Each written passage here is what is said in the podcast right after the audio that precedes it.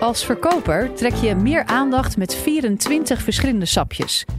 Maar je verkoopt meer als je assortiment maar uit vier verschillende sapjes bestaat. En dit heeft alles te maken met keuzestress. In deze podcast legt Frank van Harreveld van de Universiteit van Amsterdam uit hoe we keuzes maken en waarom keuzevrijheid niet altijd goed voor ons is. Live vanuit Club Air is dit de Universiteit van Nederland. Ik voel me een beetje een goochelaar als ik zo begin, maar ik heb het aan de andere kant ook altijd al een keer willen zeggen. Ik wil graag beginnen met het vragen om een vrijwilliger. Kaan, uh, fijn dat je even wil helpen. Um, zoals ik al zei, ik ga je niet in tweeën zagen, maar ik ga je wel de gelegenheid geven om uh, deze 20 euro te winnen.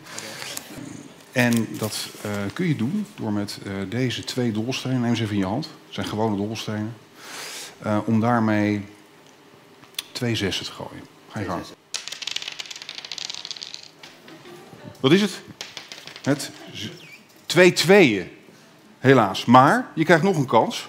Ik geef je nog een kans, weer voor die 20 euro. Maar nu wil ik je vragen om twee enen te gooien. Twee enen. Een 6 en een 5. Het was ook niet bijna, maar toch goed geprobeerd. Dankjewel, Kaan. Je kan weer gaan zitten.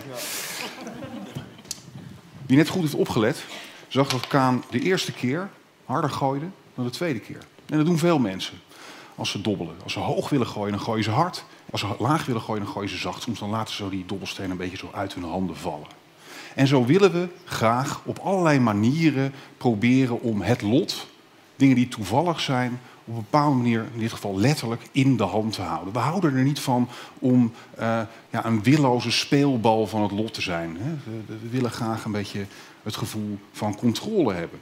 Ook al moeten we daarvoor ons gevoel van controle een beetje overschatten. Door bijvoorbeeld hard te gooien als je denkt, ik wil iets hoogs gooien. Maar dat zie je op allerlei manieren terug. Um, bijvoorbeeld als je vraagt aan mensen wat, wanneer ze een grotere kans hebben om in een auto-ongeluk verzeild te raken. Als ze achter het stuur zitten of als ze bijrijder zijn. Dan zeggen de meeste mensen dat de kans op een ongeluk kleiner is als ze achter het stuur zitten. Nou, als de meeste mensen dat zeggen, dan klopt er natuurlijk iets niet. Dat komt omdat mensen graag hè, hun controle over toevallige gebeurtenissen een beetje overschatten. En dat zie je ook terug in ja, hoe dol we op controle zijn, in um, hoe we kijken ten aan, tegen iets als keuzevrijheid. Kijk naar uh, onze maatschappij, waar we he, uh, belangrijke concepten als democratie en de vrije markt zijn natuurlijk gebaseerd op het idee dat we vinden dat mensen iets te kiezen moeten hebben. Ook als consument ga een telefoon kopen of een fles shampoo. Hè. Je zal zien dat je vaak heel veel keuze krijgt. Nou, werkt dat ook? Kun je consumenten ook makkelijker verleiden door ze veel keuzealternatieven voor te leggen? Nou, dat is onderzocht door collega's uh, die in een uh, chique supermarkt in, uh, in New York van die tasting booths neerzetten. En op de ene dag was er bij zo'n tasting booth, waar het winkelende publiek kon dus verschillende dingen proeven, dan was er veel te kiezen, verschillende sapjes. En op andere dagen was er veel minder te kiezen. In dat geval waren het, uh, was het, aan de ene kant was er, waren er 24 keuzes en aan de andere kant 6.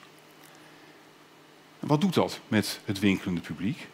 Nou, allereerst zie je dat waar er veel te kiezen valt, daar gaan meer mensen heen. Mensen gaan meer proeven. Die denken, oeh, 26 sapjes, daar moet wel een heel lekker sapje tussen zitten. Er gaan veel mensen die gaan proeven op die dagen dat er ook veel te proeven, te kiezen valt. Veel minder mensen worden aangetrokken door die kleine set keuzealternatieven. Maar als je nou kijkt naar de verkoop, dan zie je dat veel meer mensen iets kopen als er minder keuze is dan als er meer keuze is. Dus eigenlijk leidt een, een, grote set keuzealternatieven tot kijken, kijken, niet kopen. ze komen wel allemaal proeven, maar ze lopen uiteindelijk zonder flesje uh, de deur uit. Dat is natuurlijk wat we keuzestress noemen. En dat, uh, dat zie je niet alleen terug bij ja, triviale keuzes voor een, uh, voor een uh, sapje bijvoorbeeld, maar ook bij veel belangrijkere keuzes. Waar bijvoorbeeld onderzoek in de Verenigde Staten heeft laten zien, daar zie je uh, het aantal deelnemers aan een zogenaamd pensioenplan afgezet tegen het aantal verschillende pensioenplannen waar ze uit konden kiezen. En daar zie je uh, eenvoudigweg dat hoe meer keuzealternatieven er zijn, hoe meer pensioenplannen mensen uit kunnen kiezen, uh, hoe minder uh, ze ook daadwerkelijk een keuze maken voor een van die pensioenplannen. Dus eigenlijk net als met die sapjes, ja, een grote keuzeset leidt eigenlijk tot het niet kiezen van een van de alternatieven. Nou, hoe komt dat nou, die keuzestress? Um, er zijn verschillende redenen voor. Eén daarvan is dat uh, als gevolg van een grote hoeveelheid keuzealternatieven ga je eigenlijk de lat hoger leggen. Zoveel sapjes, daar moet wel het ultieme sapje tussen zitten dat perfect past bij mijn smaak. En ja, uiteindelijk zijn het natuurlijk wel, blijven het gewoon sapjes. Dus het wordt ook steeds heel, heel moeilijk voor die sapjes om eigenlijk aan je eigen verwachtingen te voldoen, zou je kunnen zeggen. Terwijl ja, als er niet zoveel sapjes eh, zijn, dan denk je gewoon, oh ja, nou, deze eens proberen. Hm. Best lekker, maar ook weer niet zo heel lekker. Ik neem die ander. Zo zie je dus dat uh, als mensen veel keuze hebben, ja, lopen ze eigenlijk uh, weg. Dus keuzevrijheid is niet altijd goed voor ons. En een ander voorbeeld daarvan uh, is hoe we kijken tegen um, zogenaamde voorlopige beslissingen. Daar houden we ook heel erg van. We houden van een, een, een, keuze, daarop terug kunnen komen, nog kunnen ruilen, nog kunnen wisselen. Dat vinden we een geruststellend idee. Ik ben voor deze gelegenheid ook maar eens wat, uh, uh, wat, wat, wat dingen gaan kopen. En zo heb ik schoenen gekocht en dit jasje. Beide keuzes vond ik best moeilijk, want er waren nog veel meer leuke schoenen en leuke jasjes. Um, maar een belangrijk verschil tussen beide keuzes was dat ik die schoenen nog kon ruilen en dat jasje niet. Want het jasje dat moest op maat gemaakt worden. Die schoenen, als dat een impulsaankoop zou blijken te zijn, dan kon ik hem altijd nog een dag of twee later terugbrengen. En dat voelde geruststellend. Ik had het idee dat er een vangnet was dat me beschermde, eigenlijk. Maar als je me nu vraagt, waar ben je het meest blij mee? Dan ben ik eigenlijk meer blijer met dat jasje. Nou, hoe komt dat? Ons onderzoek naar voorlopige beslissingen laat zien dat als je mensen de keuze, uh, de mogelijkheid biedt om op hun keuze terug te komen, dat ze dan gaan nadenken over redenen om ook daadwerkelijk te ruilen. dus dan gaan mensen kijken, ja, die schoenen zijn wel heel erg wit en uh, die worden natuurlijk vies. En uh, ben ik eigenlijk niet veel te oud voor dit soort schoenen. En zo'n jasje, dat kon ik niet meer ruilen. Ik, ja, ja, mooie kleur blauw, past goed, prima als de deur dicht is, dan ga je nadenken over ja, de positieve aspecten van wat je gekozen hebt. Als je, nog, als je nog terug kan, als je nog kan omwisselen, dan ga je nadenken over dingen die je eigenlijk ontevredener maken. En het erge van alles is nog dat waar mensen de mogelijkheid krijgen om te ruilen, ze gebruiken hem eigenlijk bijna nooit. Dus je, je, krijgt de mogelijkheid om te ruilen. Je gebruikt hem eigenlijk niet. Maar je bent vervolgens wel minder blij met wat je gekozen hebt. dan als je nooit de gelegenheid zou hebben gehad om te ruilen. Dus het is niet alleen zo dat uh, van ruilen huilen komt. maar ook van kunnen ruilen komt eigenlijk al huilen. Nou, keuzevrijheid, daar, dat, dat leidt dus tot onzekerheid, zou je kunnen zeggen. En zo krijgen we uh, ook nog eens een keertje natuurlijk veel meer informatie uit allerlei uiteenlopende bronnen over al onze uh, keuzes die we moeten maken. En zo zou je kunnen zeggen dat uh, niets zeker is in, in ons leven behalve onzekerheid. En aan de UvA doen wij heel veel onderzoek naar hoe mensen onzekerheid ervaren en hoe ze er vervolgens mee omgaan. En een van de dingen die we daar steeds in terugzien is dat als mensen zelf onzekerheid ervaren, dat ze dan op zoek gaan naar iets of iemand anders die wel zeker is. Dat noemen we compensatoire zekerheid. Dus um, nou ja, kijk op de, de, de volgende afbeelding, uh, zie je iemand die dat soort compensatoire zekerheid biedt. Hè, waar je zelf denkt, nou, ik weet het allemaal niet meer, dan, dan, dan, is er, dan zijn er bepaalde mensen die in ieder geval de indruk wekken het allemaal heel erg goed te weten. En onderzoek laat ook zien dat als mensen bijvoorbeeld controlegebrek ervaren, dat ze dan meer geloof krijgen in een sterke overheid.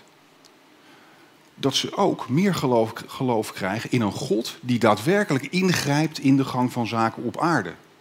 dus het idee is dat waar ik geen controle heb, dat is al erg genoeg. Maar gelukkig is er wel iets of iemand anders die de boel wel onder controle heeft. Nou, dan leggen we het bij iemand anders, maar we proberen ook zelf op allerlei manieren uh, de controle terug te winnen. Um, wij doen ook uh, vrij veel onderzoek naar bijgeloof bijvoorbeeld. Nou, een van de dingen die je er altijd in terug ziet, is dat als het spannend wordt, dan wordt iedereen bijgelovig. En dat zie je ook als je kijkt naar welke beroepsgroepen, zogezegd, vooral bijgelovig zijn. Sporters, ontzettend bijgelovig. maar vooral voor spannende wedstrijden. Tiger Woods die had altijd op de laatste dag van het toernooi had hij zijn uh, geluksrode shirt aan. maar ook andere sporten hebben heel veel rituelen, maar nog meer rituelen als het echt spannende wedstrijden zijn. Uh, gokkers, nou, we hebben net het al gezien met het dobbelen. Met gokkers zie je veel uh, bijgeloof. Ehm, acteurs, ook natuurlijk te maken met onzekerheid op een podium. Ook die hebben vaak veel bijgeloof. En um, een beetje verontrustend. De, de, Wall Street Journal publiceerde een eh, aantal jaar geleden een, een onderzoek naar beurshandelaren op de beurs in Shanghai. En daar vonden ze dat uh, de beurshandelaren daar zich uh, minstens zoveel lieten leiden door allerlei ideeën over maan- en zonnestanden, dan door echte inzichten in de, in de markt. Maar met bijgeloof, met geloof in anderen die de boel voor ons controleren, proberen we op een of andere manier de, de, de, de onzekerheid in de wereld een beetje uh, de baas te kunnen. Eigenlijk. En uh, we proberen de wereld in ons hoofd ordelijker, voorspelbaarder en het daarmee een beetje veiliger te maken. Maar een van de risico's die je daar natuurlijk mee loopt, is dat je ook wat vatbaarder wordt voor wat ik zou willen noemen um, als zekerheid verpakte flauwekul. En dat zie je uh, op allerlei manieren terug. Uh, ik, uh, je ziet op de volgende figuur het vaccinatieschema van het Rijksvaccinatieprogramma. Dat is een vaccinatie. Laat ik mijn kinderen vaccineren of niet? Dat is een onderwerp waar gelukkig de meeste ouders gewoon, die doen dat gewoon. Maar er zijn ook ouders die daar zich zorgen over maken. Die denken, waar injecteer ik mijn, mijn kinderen mee? Als je onzeker bent en je, je twijfelt of je dit nou zou moeten doen of niet, dan kan je ook gevoeliger worden voor de boodschap zoals je hier ziet van de man waartegen geen vaccin opgewassen blijkt. Uh, waar Donald Trump hier tweet, dus een daadwerkelijke tweet, uh, een gezond kind gaat naar de dokter, wordt gevaccineerd en even later heeft hij autisme. Dat zie, je, dat zie, je, vaak. Die link tussen vaccinaties en autisme, die, dat is iets waar mensen zich uh, uh, soms druk over maken. En wat Trump hier doet, is eigenlijk de wereld op een bepaalde manier wat eenvoudiger maken dan dat hij daadwerkelijk is. Eigenlijk zijn er twee gebeurtenissen, die vaccinatie en dat autisme, en hij maakt er één gebeurtenis van. Want die dingen die hebben, volgens argumenteert hij hier, met elkaar te maken. Dat kan geen toeval zijn, zegt hij eigenlijk. In dat vaccinatiedebat uh, uh, wordt ook vaak het argument gebracht, naar voren gebracht. We hebben eigenlijk veel meer vaccinaties de afgelopen decennia gekregen. En het aantal gevallen van autisme is uh, heel erg toegenomen. Maar dat is inderdaad een correlatie. En zoals jullie begrijpen, betekent een correlatie niet dat er ook een oorzakelijk verband is. Zo kun je ook een correlatie laten zien, zoals op de volgende figuur, tussen de verkoop van uh, organisch voedsel en autisme. Zo'n enorm sterke correlatie van bijna één. Maar toch zullen de meeste mensen niet uh, denken dat biologisch eten tot autisme leidt. We kunnen hier natuurlijk makkelijk lacherig over doen. Over bijgeloof en dit soort, het geloof in dit soort ideeën. En denken, ah, kijk eens hoe dom ze allemaal zijn. En dat gaat allemaal niet over mij. Maar ik denk dat we allemaal um, op een bepaalde manier wel proberen uh, in de enorme hoeveelheid informatie die op ons afkomt, uh, proberen we allemaal de wereld wat eenvoudiger te maken dan, uh, dan dat die daadwerkelijk is. Ik heb willen beargumenteren dat onzekerheid een onlosmakelijk onderdeel van ons leven is. Het is overal. Onzekerheid is niet te vermijden. En het is denk ik wel belangrijk om je te realiseren dat Um, ja, dat je als gevolg van die onzekerheid en het feit dat we dat toch een beetje onprettig vinden, dat er dus wat bananenschillen her en, daar, her en der liggen. Dat je dus net iets uh, gevoeliger wordt voor uh, simpele verhalen, eigenlijk voor vaak complexe problemen. Maar om toch wat uh, positiever te eindigen. Um, er is ook heel veel goeds aan onzekerheid. Allereerst, zonder onzekerheid zou het leven echt dodelijk saai zijn. Maar daarnaast uh, hebben we de laatste tijd ook uh, onderzoek gezien waaruit blijkt dat mensen die onzekerheid ervaren, controlegebrek ervaren, dat die creatiever worden. Het houdt je ook scherp. Je gaat, mensen gaan beter goede nieuwe oplossingen bedenken voor complexe problemen als ze een bepaalde mate van onzekerheid ervaren. Dus eigenlijk zou ik willen zeggen, uh, wees je bewust van de consequenties van onzekerheid, maar geef af en toe ook een keer het voordeel aan de twijfel. Dankjewel. Wil je nou meer afleveringen van de Universiteit van Nederland horen? Check de hele playlist en ontdek het antwoord op vele andere vragen.